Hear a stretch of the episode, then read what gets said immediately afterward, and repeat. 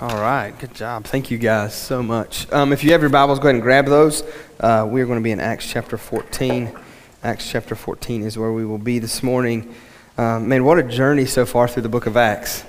God has, uh, I don't know about you, but He's really stretched me, challenged me, has really just, um, I believe by way of the Holy Spirit, just kind of worked me over. Uh, it's just been an amazing thing to just see uh, some of the work that he's been doing in the hearts of, of our people. Um, like I said again, as, as well as, as me, uh, as we look at the early church and see what God was all about from the very beginning of what he set forth to be his bride. And so um, last week we were in chapter 13 and uh, we just saw how God, uh, by way of the gospel, brings this group of people together who would normally never be able to function together. He brings them together in their leadership at the church of Antioch and how they don't just uh, tolerate each other, they don't just kind of make do and kind of overlook some things, but how that because of the gospel, they are together. And because of the gospel, they can love one another, they can serve one another, they can actually be what Christ calls us to be as the people of God. And He breaks apart.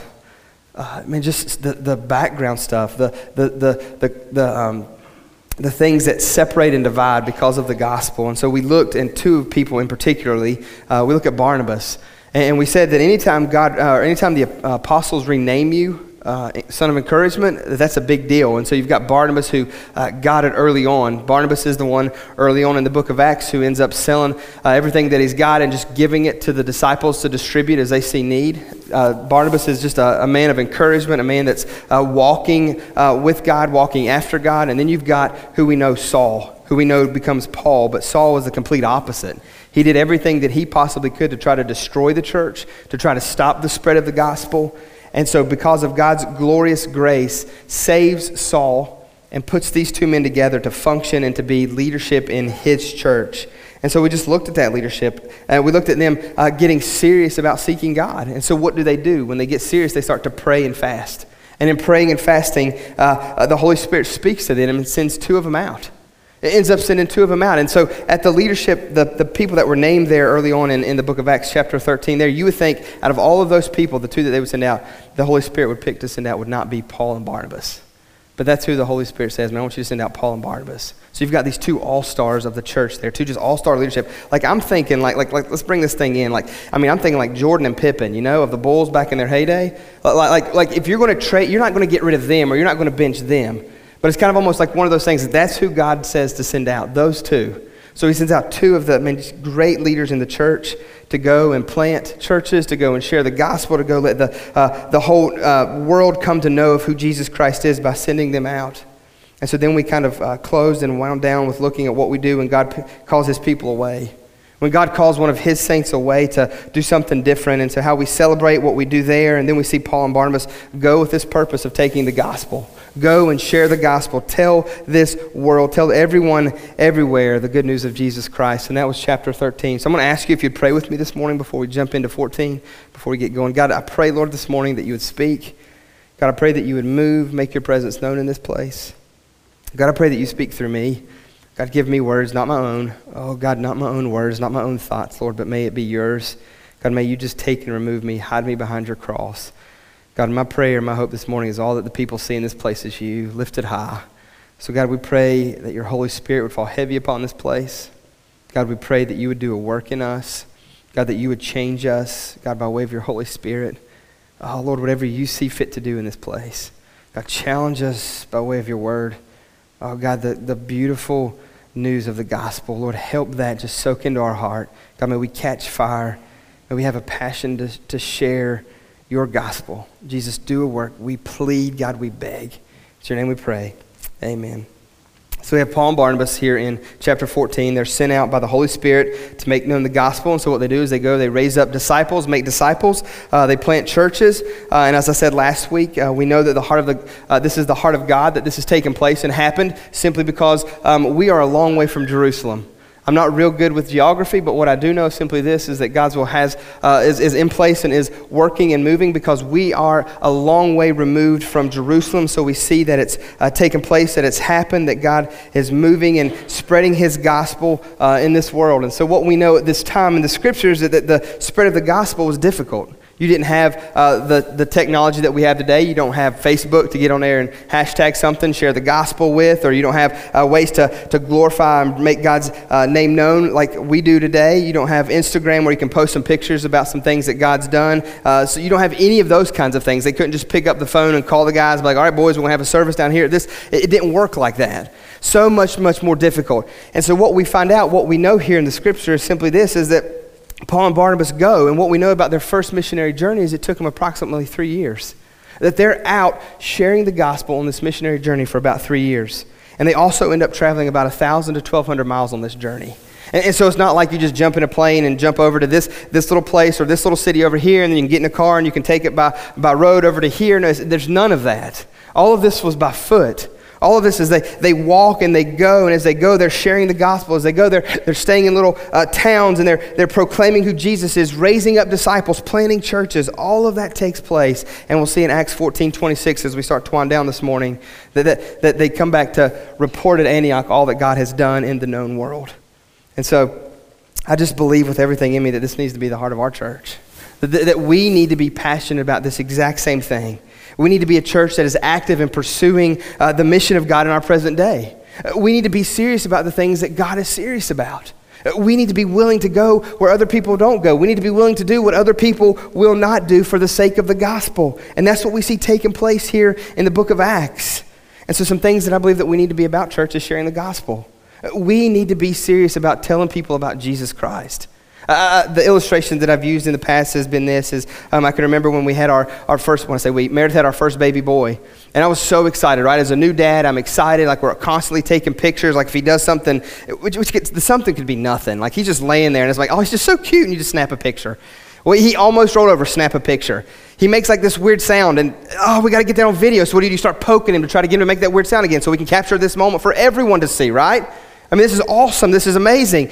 And so you get all amped up about this. And so I can remember um, early on, whenever Brody was just months old, Mary and I are in Walmart and we're shopping. And as we're shopping, she goes on around the corner. We're in the produce department. And here comes that poor soul, that poor Walmart employee. And she parks herself right next to me as I'm just taking in the splendor of the, of the garden section. You know, all this lettuce and tomatoes and cucumbers, all that stuff. And I'm just taking it in. And she's like, Sir, can I help you? I'm like, Can you help me? Yes, ma'am, you can. And the poor innocent bystander had no idea what was coming. So I whip out my phone and I'm like, take a look at that. These greens has nothing on that. Oh, she's like, sir, is that? I said, yes, ma'am. That sure is my boy. I'm like, boop. And right there he is again. There he is again. There he is again. Watch this. If you push this right here, it gives you like a three second clip. Sir, what did he do? I said, it doesn't matter what he did, right? I mean, is that not awesome? And like, I'm just geeked up about it. It's my boy, and I'm excited. And so she kind of finally disengages from me and she walks off, probably thinking, get security, but she walks off. And as I start to go around the corner, God does one of those things that God does. Kind of gut punches you. You know what I'm talking about? I think, I think a good word is called conviction. And so I just, I just want to say, church, conviction is a good thing. It, it just shows the work of the Holy Spirit in your life, God doing something. And what He convicted me of that day, I'll never forget as long as I live. He said to me, not in a voice, but just in my heart by way of the Holy Spirit, he says, Scott, that is great that you are so proud of that little baby boy that I've given you. But he said, Scott, why aren't you that excited about me? why don't you get that geeked up to, to tell somebody about me? Your little baby boy, as cool as he may be, because I've created him, as cool as he is, and as awesome as he is, and he's going to have spiky hair like you one day, and it's going to be glorious. But besides all that, what can that little baby boy do for anybody in this world? But what can I do for them, Scott? When I can give them everything. I can save their soul. I can rescue them. I can ransom them. I can redeem them. And little Brody can only tell them about me. He can't save not one person. But Scott, I can save fallen man. And in that, he just, he just wore me out. And then I came across this stat, and I've read it before, and I just want to read it again. The stat says this it says that, that 90% of believers, 90% of believers will die without ever sharing their faith with anybody. 90%. And we would say this morning that the, the love of our life is Jesus, that the apple of our eye, the greatest affection of our heart would be that for Jesus. But nine out of 10 people in this room will never tell anybody about Jesus before God takes them home. I mean, how sad is that? But we will tell them about our team. We will show them goofy little pictures of our boy Cooin in a, in a minute. but we won't tell them about the one that can save their soul, that can rescue and redeem them from their sin. And God just convicted me of that. And, church, what we see here early on in the gospel is Paul going and doing that very thing, sharing the gospel, telling of the one that can save and can rescue fallen men. That's what we see, that's what we experience. I, I read, a, I read another um, statistic this week that just blew me away, broke my heart. And it, it said this it says that almost half of millennials, Half of millennials born, born in that time period, millennials, 47% agree at least somewhat that it is wrong to share one's personal beliefs with someone of a different faith and hope that they will one day, one day share the same faith. I mean, is, is that not a gut punch, church? 50% of millennials, almost 50% of millennials, say that we shouldn't even be sharing the gospel with people that don't know Jesus. Just let them kind of figure it out or, or stumble upon it themselves. And, but, but the problem of that is this, is that it's contrary to the, to the gospel. Oh, we're to go and share. It's contrary to the Word of God. We're to go, we're to share, we're to make disciples, we're to raise people up. And the way that we do that is by engaging them with the Word of God, engaging them with the truth of the Scriptures. And so they say almost half of millennials say not to. I think another thing that we need to be about is this is walking out community. The very thing that we see in Acts 2:42 where we're doing life together. It says that they break bread, that they gather at the temple, that, that, they, that they have meals together, they do all of this stuff. They worship Jesus Christ together. We need to be doing that, living life together, being the community of God. Those are some things that I believe that we need to be uh, serious about, that we need to be intent about as the body of Christ. So, my question for this morning is this Why did Paul and Barnabas make such an impact? Why did they make, make such an impact in this world at this time? Why are we not making this kind of an impact in our world? I believe the first thing, the reason why that they made such an impact is they were filled with the Holy Spirit. I mean, they were seeking God to fill them. Uh, they, were, they weren't seeking everything else. Uh, they didn't want everything else. Everything else didn't take precedence in their life. Everything else wasn't raised to utmost importance in their life. No, they were seeking God. They wanted to be filled by His Holy Spirit. And I think another reason why they made such an impact was this is they lived in such contrast to the present way of life they lived in such contrast to the way of, of life at this time that, that they stuck out, that they got, got noticed, that something different was about them, that, that people wanted to see, wanted to know, wanted to hear. Hear me, church, we'll never be much of any impact, much of any impact at all if we're just like the world if we're not different. If we act like, if we talk like, if we love like, if we give like, if we raise our kids like, if we play like, if we discipline like, if we suffer like, and that like list could go on and on and on. We will make no difference if we're like that. If we look just like the world, because the reality is this is if we look just like them, whenever we suffer, whenever we have hardship, or when we have good times, or whenever, whatever with our kids, or whenever we play, however it is we want to play and enjoy life, if we look just like them in doing that, then whenever they have hardship, when they have struggle, when they have whatever going in their life, why will they come to us to ask questions? Uh, why would they come to us to, to seek more? If we're not living like that new creation indwelt by the presence of God, why would they, why would they want to know? If our life looks just like their life, if there's been no real change uh, by the way of the gospel in our life or by the reality of what the cross stands for, if there's been no change, why would they come? Why would they ask? So we need to be so filled with the Holy Spirit that the world can't help but take notice. Uh, we need to be so intent on living out Jesus in this world that the, that the world takes notice as they see the very hope that we have within us. So, my prayer for us here at New Life is that we'll get serious. We'll be that serious about what God is serious about. And in that, He will use us in this world just to set a completely different trajectory for Boiling Springs, for Inman, for the upstate, for South Carolina, for North Carolina, even to the ends of the earth. And so, what we're going to do this morning is I'm just going to hit a few highlights of Paul and Barnabas on their first missionary journey. And so, I'm going to story a little bit. And then, after I story some and kind of get us to a place and uh, see something kind of jump out in the scripture, we'll kind of hone in a little bit and we'll look at what God's saying, what God's doing, and we'll, we'll chat for a bit. And then we'll, we'll, we'll zoom back out for a moment. We'll kind of story and continue on uh, in this chapter till we come to another thing that I believe we need to just kind of home in on this morning. And so that's kind of what it'll look like. So Acts 14 is where we'll start. Verse 1. I'm going to story a little bit, and then we'll get to verse 7. Verse 7 is going to be a landing, landing pad for us for just a few moments. But what happens here is you see they get to Iconium, and they went as they always did to the meeting place of where the, the Jews would give their message. So they gathered there, and the message convinced both Jews and non Jews. And, and not just a little bit of, not just a few people, but, but a lot of people hear this message. But what happens is you have the unbelieving Jews, they started to work up some false claims. They started to spread and kind of share some things that weren't true against Paul and Barnabas. They started to sow mistrust and suspicion in the minds of the people there. And, uh, and then the two apostles, they were there for a while. They, they continued to stay there and they continued to, to speak and proclaim the gospel openly and freely and confidently. And as they presented clear evidences of, of God's gifts, confirming uh, just by the, the works of their miracles and the wonders that God did through them, but then something happens. Something happens. There's this split. Some start to side with the Jews and some with the apostles, and there's just kind of this, this split till one day learning that both the Jews and non Jews had devised a plan to stone them. What they do is they end up leaving and moving to the next town. They come to Lycaonia, Lystra, Derbe, and some of those surrounding country areas there. And then in verse 7, look at what verse 7 says. It says, And there they continued to preach the gospel. So what we see here is when these men and women, whenever, whenever for these two men here sharing the gospel, when times get hard, they don't just pack it up and call it quits. They, they don't just stop when it starts to get difficult. And so we, church, we've got to understand something that we're in a battle. That you and I, as followers of Jesus Christ, we are engaged in war. We are in a battle. And hear me, wars are exhausting. Wars wear you out, especially long ones. Especially long ones. That's why we're often tired.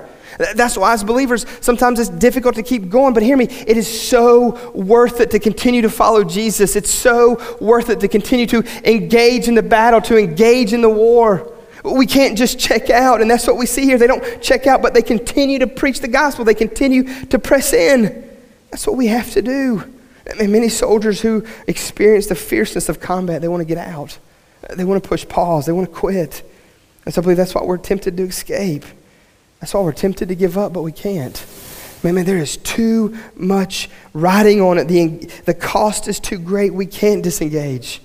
So, what do we do in those moments when we want to quit? Uh, what do we do in those moments when it seems to be too much, when the war seems to be a surmounting on us? What do we do? We look to Jesus, is what Hebrews 12 2 says. We know that He's the author and perfecter of our faith.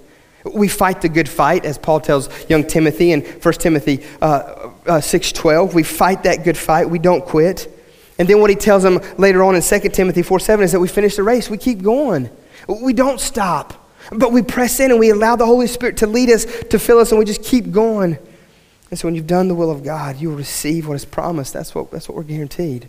We will get what is promised, His great eternal reward. So hear me, church, we have got to measure against all eternity. The current things that we face now against eternity. Oh, this is such a short time here and now. The, the, the Psalms describes it like this What is life but a vapor? And it's here for a short period and then it's gone. Uh, this is not long to be engaged. We must engage. See, that's where Paul and Barnabas' focus was at eternity. They were focused in eternity. I mean, what can you do to a man that, that is not afraid to die? I mean, honestly, what can you do to someone that, is, that doesn't fear death? And that's what we see in the Apostle Paul. Uh, death's no big thing. Well, if I die, then I get to be with Jesus for all eternity. That was his mindset. That was, that was his perspective. That's where he was at. So he weighed everything against eternity. The, the, the current struggles of the day meant nothing compared to eternity. I'll take it here because I get eternity there with Jesus. Look at verse 8. It says, Now at Lystra, there was a man sitting uh, who could not use his feet. He was crippled from birth and had never walked. And, so what I see here is I see that, that, that Barnabas and Paul, they're aware of their surroundings.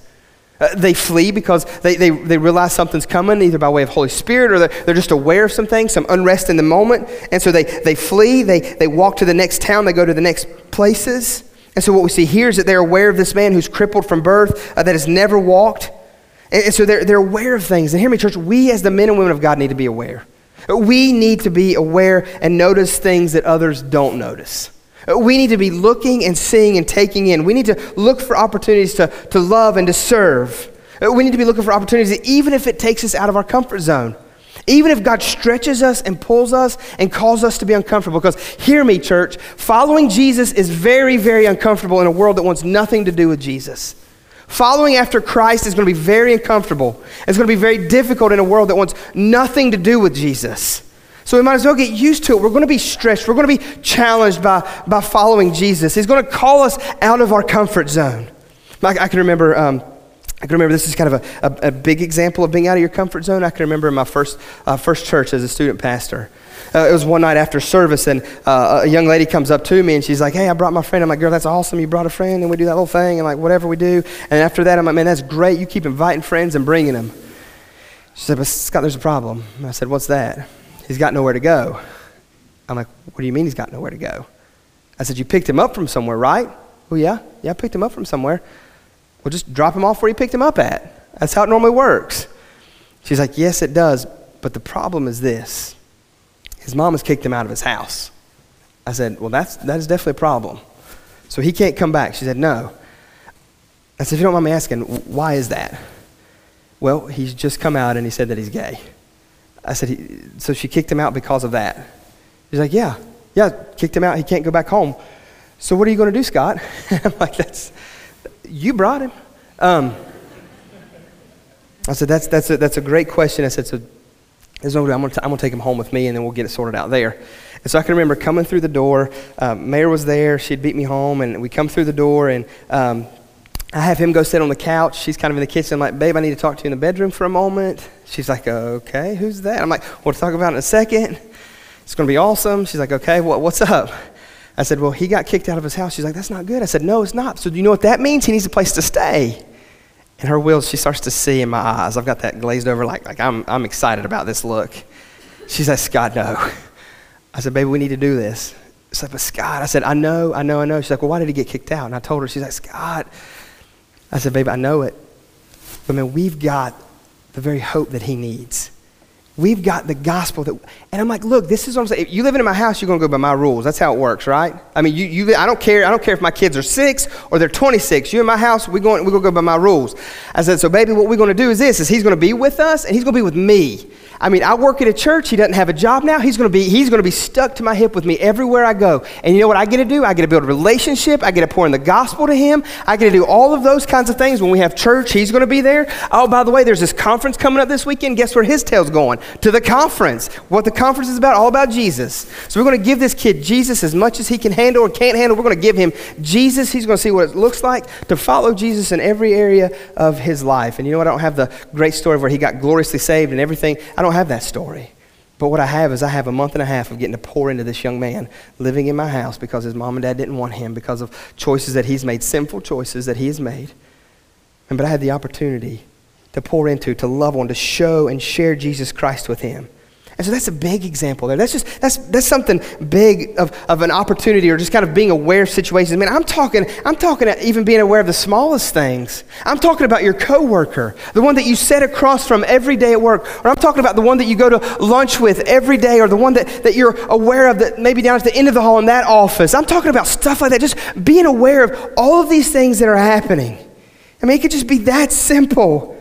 It could be as simple as, man, can I just pray with you today? Or can we go to lunch? And I just, I just want to hear your story. Where have you come from? What's God, uh, what does God mean to you? Anything. It could be all kinds of, of ways that we could just engage in the small ways.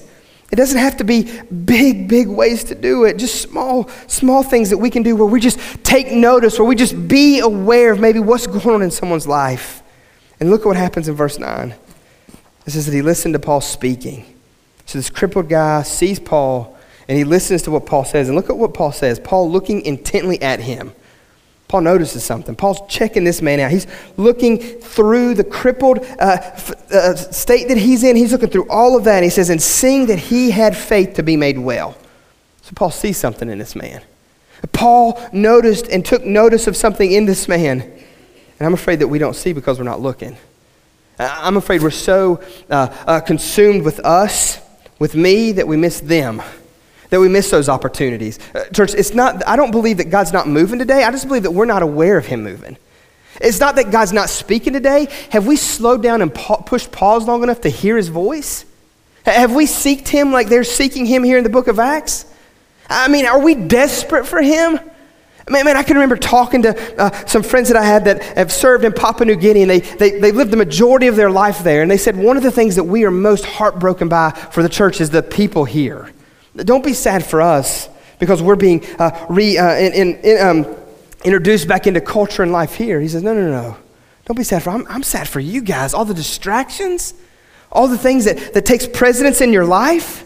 And what we see here is Paul looks intently at him. When was the last time you looked intently at someone? When was the last time you, I mean, you really looked past the junk, past the maybe the crippled state that they're in or the difficulties, and you just looked into their heart. You looked into their soul to see do they know Jesus? Do they not? Where does their hope come from? Like, I'm an eye contact guy. Like, I can't go anywhere with it. I'm, I'm an eye, like, I, I, look at you, you know what I'm saying? I look at you. I give you that, I look at you as we pass by. I don't put my head, I mean, I want, I want to see. Like, I look, and that gets me into so much trouble. Like, there's time we go on vacation, and like, family's vacation, I'm over here talking to so and so because I'm an eye contact guy. Mary's like, Scott, just walk with your head down. I'm baby, give me a second. They, they, and so it's just, so it's just, we need to be eye contact people, church. We need to be aware of and look for those opportunities to share the love of Christ, to look for the hurt in people's life, to, to look for those, those times and those areas where maybe, maybe we could step in and we can show the love of Jesus. We can share the love of Christ with them. But we see Paul here looking intently, seeing that he, there was something different about him. And look at what happens in verse 10. He says, said with a loud voice, Stand upright to your feet. And he sprang up and he began walking. I mean, imagine for a moment, this story wouldn't even be here. This story would not even be in the scriptures right now. In the book of Acts, as he's journeying along, as, as he's going and planting churches and raising up disciples and putting leadership intact in these different towns for the church, as, as he's doing all of those things, this story would not be here if Paul hadn't been aware. If Paul hadn't been an eye contact kind of guy. This man would have not been made whole and healed. I'm not even worried that he can walk. I'm more worried about his soul and about his heart. Like, like that wouldn't have, would have never happened if Paul wasn't on mission and living in such a missional way that he saw the man, that he looked through him. Church, when was the last time we looked at somebody? When was the last time we made eye contact? Uh, not, not to see the stuff, but to, but to see through that, to see their heart. To see if we could figure out and find out where that, when was the last time we lived missionally like that? I mean, imagine how many opportunities we miss. Imagine how many opportunities and things that we miss because we keep our head down and we just walk. We're just in our own little world, doing our own little thing. Oh, if Jesus pops up somewhere, great. There's got to be an explosion somewhere to get our attention, something monumental to grab a hold of us. But not Paul, man. He walked intently looking as he went. That's the way we need to be, church. And it goes on in, in verses 11 and just kind of story a little bit more about what's going on. The crowd, they see what Paul had done and they go crazy. Like they get excited about this. And so what they do is they start calling out, the gods have come down. They're here with us. These men, they're not men, but they're gods. And so they called Barnabas Zeus and they called Paul Hermes because Paul did most of the speaking. And so what we have is the priest at the, at the local Zeus shrine here. He, he gets up this parade and they're going to have this celebration and they get bulls and banners and they get people that, that line the streets and the gates and they're ready for this, to go to this ritual of sacrifice. But what happens is Paul and Barnabas gets they're made aware of this, and when they realize what's going on, they, they stop them. Uh, they, they stop, they're broken over this. They, they wave their arms, they tear their clothes, they lament, they interrupt it, they say, Don't do that, no, what are, you, what are you doing? We're not gods, we're just men like you. There's nothing special about us, we're just men. We're here to bring you the message of hope, the message of life, to, to persuade you to abandon the silly God superstitions, little g God superstitions that you embrace, that you'll turn to the one and only true living God, Him we, we, we don't make God, but he, he makes us. That's what He does. He makes all of this the sky, the earth, all of these things that you see, the sea, everything. That's what He makes. He says, In this generation before us, God let all the different nations go their own way. But, but, but even then, He didn't leave them without a clue, that He still give them evidence and still give them proof. For He made the creation. He poured down rain and He gave crops. So when you have your bellies full, your hearts are happy, there's the evidence. There's the evidence of good. There's the evidence of God going beyond and doing much more than you could ever imagine. And so, talking fast and hard like this, they prevented them from carrying out all the sacrifices that they wanted to make to these gods. And then look at what happens in verse 19 as we kind of just, just hone in a little bit more. It says, But the Jews came from Antioch and Iconium. And having persuaded the crowds, they stoned Paul and dragged him out of the city, supposing that he was dead. But look at verse 20. But when the disciples gathered about him, he rose up and entered the city. On the next day, he went on with Barnabas to Derbe. Uh, how mind blowing is this? I'm like, are you kidding me? What do you have to do for God to cut you a break? I'm like, I'm out. If, like, I'm just going to project for a moment. This is Scott. That's Paul. This is like, if I'm Paul, I'm thinking, are you kidding me, right? Like, honestly, like I, I apparently was so far gone that, that they thought that I was actually dead. Uh, like, like they hit me with rocks. I mean, like, like physical, I mean, they are beating me to death with these things. And God, I'm out here doing your thing. I mean, we prayed and fasted about this for a moment. We felt like your Holy Spirit told us to go. And I'm out here going, and then you, you let this happen? Like, I'm over here for a moment just throwing a pity party, you know? Like, I'm going to give God a piece of my mind for a second. being aware that he'll probably do the little Job thing with me. All right, boy, gird yourself. Let's talk about this for a second if you want to talk. You big bad thing you think you are. We'll, we'll have a conversation if you want to, but that, that's just, that's where I'm going, but not Paul. That, that's not him. I mean, I'm just, like, I'm blown, I'm blown away by this. I mean, what do you have to do? I mean, like, he's out there for God and his glory. I mean, is this not, I mean, is that not just our mentality today? God, I'm doing this for you, and oh, I stubbed my toe. Or God, I'm out here, I'm doing this for you, oh, I got a flat tire. Or God, I'm out here doing this for you, and oh, what happened? Why did you, this happen? Why did that go wrong? God, I'm out here doing this for you. But, but what's even crazier about this story is look at what happens next. Look at what happens next. Verse 21. When they had preached the gospel to that city and had made disciples. Okay. So he'd been pelted by stones enough to be left for dead. All right, so he's not like, he's not squirming around. He's not like he is like he appears to be gone, dead, no longer life in him. And they leave him and they go away. The disciples gather about him, and then oh, by the way, he gets up. Just, I mean, does he just dust himself off? Like, give me a little salve right here. Okay, yeah, we let's go, boys. We got something to do. I mean, I mean, what is he doing? It says that he goes on and he preached the gospel to that city, and they made many disciples. I mean, like this is this not crazy? He'd just been stoned apparently so well that he was left for dead. I'm checking out. I'm thinking, what's going on? But, but not Paul. No, no, no. Not the Apostle Paul. Hmm. He keeps on preaching the gospel, and making disciples. Like I'm at least taking like a three week hiatus. You know, like I'm, I'm gonna need a wheelchair. I'm gonna need some, um, some medicine. I'm gonna need some, something good. To, I'm gonna need some, some of that kind of stuff to get me back on my feet. Not Paul. He just gets up and he goes. He keeps preaching the gospel, making disciples. See, the thing is, in our world today, is if we're made fun of, if we're poked fun at, if we don't get enough likes on a post, if we're ta- talked bad about, if we're not invited in, if somebody doesn't look at us and kind of give us one of those things, then it's over. Uh, uh, like we're we fall apart. Not my man Paul here. Paul takes physical abuse for the cause of the gospel, and he gets back up and he goes and he proclaims it. It didn't even slow him. It didn't even stop. Like we don't see anywhere where it says, "Okay, well, he took two weeks off to kind of get back on his." No, he just he's like, "All right, let's go, boys. We got something to be doing. Am I good? Good. Okay, well, let's go." And he just goes and he proclaims the gospel, and people's lives are changed. And he makes disciples. He keeps preaching. In our world, like I said, we're done. So, so my question for you is this why didn't he quit or give up? Why didn't the Apostle Paul quit or give up? It's a great question. I want to read a verse to you in 2 Corinthians 4.17. Uh, listen to this for a moment. 2 Corinthians 4.17 says this. Paul pens this letter to the Corinthians, and he says this, Light Momentary affliction is preparing, you, preparing for you an eternal weight of glory beyond all comparison. Listen for a moment, more time to that.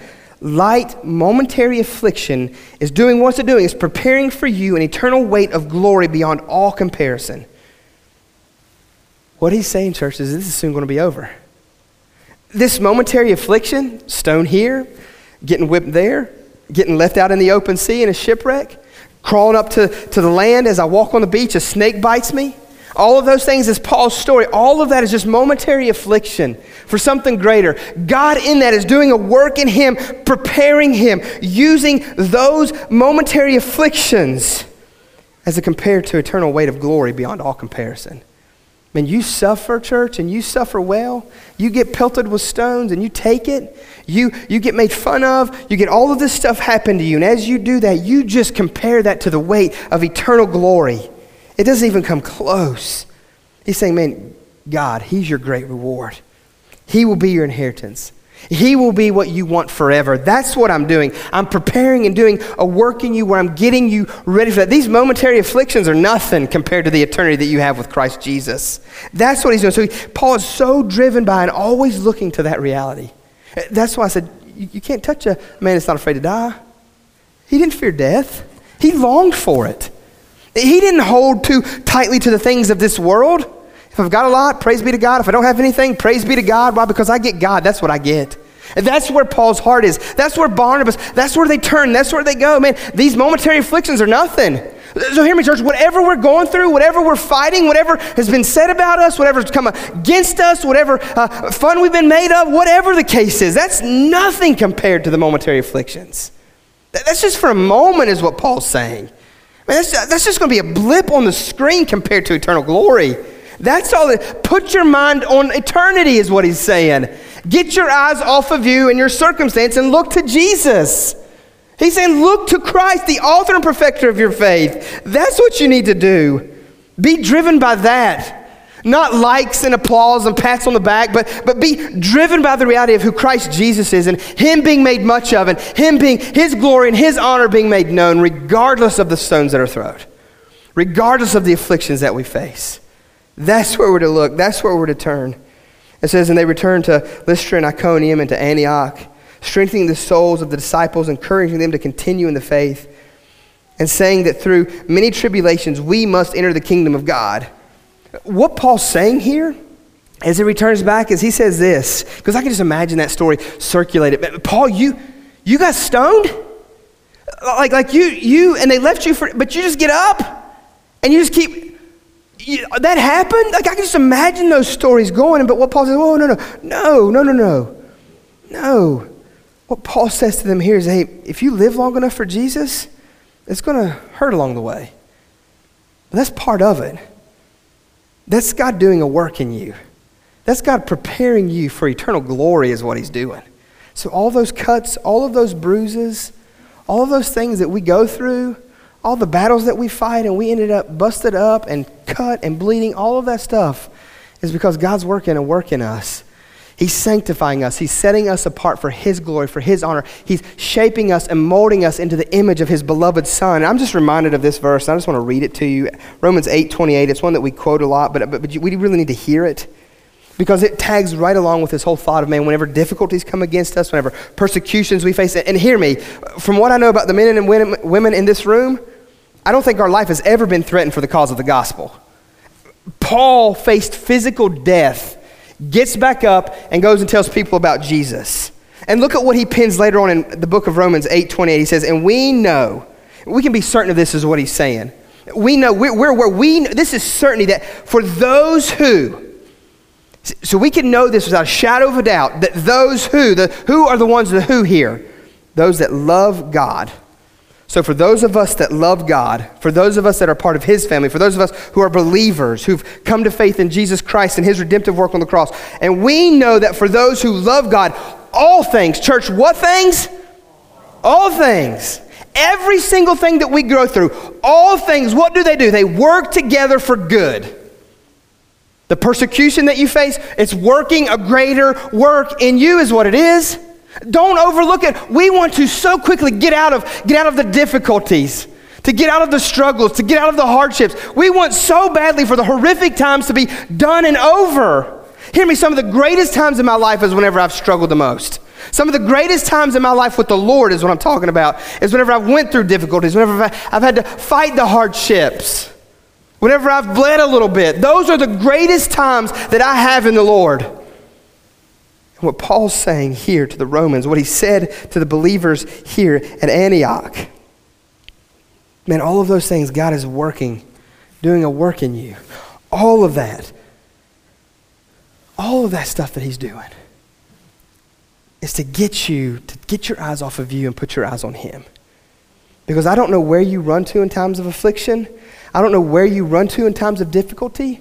But hear me, if it's not Jesus, you're going to be left hurting. If it's not Jesus, you're going to be left bleeding out. If it's not Jesus, then He's loving and gracious enough to let you go through it again to get your eyes on Him. That's what I've learned. God is the greatest lesson teacher that I've ever met. And He loves me so much that He will let me continue to go through lesson after lesson after lesson until I learn. Well, because He's a good Father. That's good, absolutely. Why? Because I know my heart, I know my tendencies, and I know that I need to get over me and I need to get into Jesus. And if, if I don't go through those sometimes, like, you know, you, those of you that got kids, you know, son, don't touch that. What's he do? He touches it. Ah. Son, don't touch that. What does he touches it again? Son, don't, I told you, don't touch that. What does he do? He touches it again. Until he finally learns his lesson. And God's the same way. He loves us enough to let us go sometimes. But, but listen, and we know that for those who love God, okay, that's the asterisk. Those who love God, those are who, who, in, who are in Christ Jesus, those who love God, all things work together for good. I believe that those that are outside of God, when God allows things to happen to them, He's doing a work in them to try to get their attention, to draw them to Him. But for those who love God, all things work together for good, for those who are called according to His purpose. What God's saying is, man, He's preparing you, He's working you over, He's got something for you to be about and to be doing. In the midst of difficulty, in the midst of struggle, in the midst of those times when you are stoned and left bleeding, God is doing a work. And the thing that I love about it the most is for those of us who are in Christ Jesus, is He doesn't just leave us there bleed out. He is with us every step of the way. Every. Remember the Great Commission and, and lo, I'm with you always to the ends of the earth? He's with us, walking with us through those things. Look at verse 23. It says, And when they had uh, appointed elders for them in every church, so they, when they were out, they appointed elders in the church. They raised up leadership there. And it says they did it with praying and fasting. Church, we just need to take notice of that. You, you see that theme over and over and over in the book of Acts. We need to be a church that prays. We need to be a church that fasts. We need to be a church. What they're doing is they're seeking God in everything. They want to know for sure, God, we're going to we're going to pray and seek you. And that's what prayer does. It shows dependency on Him. That's what fasting does. Fasting says, I'm going to give up this, this thing that I need to survive and to live and to, that brings life. I'm going to give up an essential in my life. Why? Because you are so much greater and I need you so much more. That's what fasting is. So I'm going to give up food because, God, I need you. I want you. I want to hunger for you. And every time I have this pain in my belly, I am reminded of my great need for you. So what am I going to do? I'm going to seek you in prayer. So they're doing that. It says that they commit them to the Lord in whom they had believed. So they set up as how it should be and led and governed in the churches there, and they work their way back to Antioch. And look at verse 27. It says, And when they arrive and they gather the church together, they declared all that God had done with them and how he had opened the door of faith to the Gentiles. And they celebrate what God has done. I just, I just believe that needs to be us. When God does a work in his people to accomplish his mission, we should be excited. We should be amped up about that. When someone comes from death to life, when someone takes a step uh, in obedience of following him, all of those things are important. And that's what we see here, them celebrating. And it says, and they remain no little time with the disciples. So what they're saying is, is that they stay there for a little while before they're about to be sent out again.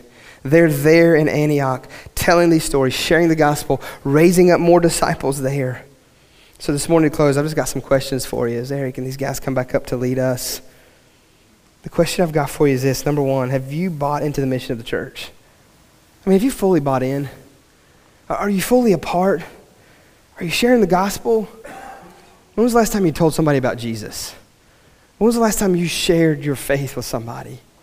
And the thing is this is it doesn't have to be all like abrasive and it doesn't have to be all like like I mean you, you just you can just mention and let me tell you what Jesus has been doing in my life. When was the last time you started a conversation like that? Let me tell you what God's been teaching me. Well, I don't believe in God. That, that's fine, but I do, and this is what He's done in my life. All I know, man, is I, I used to be a selfish, no good, self consumed little punk. And now, because of what Jesus Christ has done in my life, I'm a little bit less of all that because God is working on me. I still have that every once in a while, but He's doing this work in me whereby He's changing me from me to Him. I mean, it can be as simple as that. It can be as simple as going, inviting somebody out for coffee, sitting at lunch with somebody you don't normally sit with, and just, man, can, I'm about to eat. I, is it okay if I pray? I'm going to pray for mine. Can I pray for yours? I mean, just starting a little bit whereby you can work your way into sharing the gospel, talking more and more about Jesus. Are you living in community? But are you doing what the early church did? Who are you journeying with? Who are you doing life with inside the body of Christ? Yeah, we need to do life outside the body with non believers. We need to share and love and walk with, but we need, to, we need to be recharged and replenished inside the body. So, who are you walking out life with inside the body? Who's holding you accountable? Who's loving you? Who's praying for you? Who's challenging you? Who's calling you on your junk? Who are you sharing maybe convictions that God's put on your heart with? I mean, who we need those things breaking bread together. We need those things that we see over in Acts 2. Are you living out Jesus is the question, church. Because us looking like the world will never reach the world. Me saying the same things that the world says will never reach the world whenever the world's in need and they're hurting. Me acting like, responding to, looking like, I'm not, and I'm not talking about what we wear. I'm talking we, we need to be holy and set apart. We need to be uh, purity, man. Modest is the hottest, always. Always. You hear me? You got modest is the hottest. Cover that thing up. Nobody wants to see that. That's the way Christ has called us to live and be. That's what we that's living out Jesus. Second question I would ask you is this, man, have you been detached lately from God's mission? Just let God, by way of His Holy Spirit, recharge you. I know we're engaged in battle, and hear me, battle wears you out. I'm no different, but I've been, tired. this, I've been tired this week. I just feel like I've been kicked around a little bit, you know? That's part of the Christian life, man. So you know what I do? I don't just quit and disengage. Like I didn't turn my phone off. I didn't like, well, I'm just gonna put this thing up for a little while. Heck with that. No, I didn't. No, what did I do? I ran to it. Why? Because I need it all the more when I'm tired. What do I need when I'm tired? I need rest. And where do I find rest? He says, Come to me, all of you who are burdened and weary laden. Find rest in me, is what he says. You discouraged? Right here's encouragement. You're beat up? Right here's the salve for the for the healing. You're confused? Right here's the answer. That's where we run to. We don't disengage, we press in. Don't check out whatever you do. Don't stop for heaven's sake. Don't stop. And I mean it for heaven's sake. Don't stop.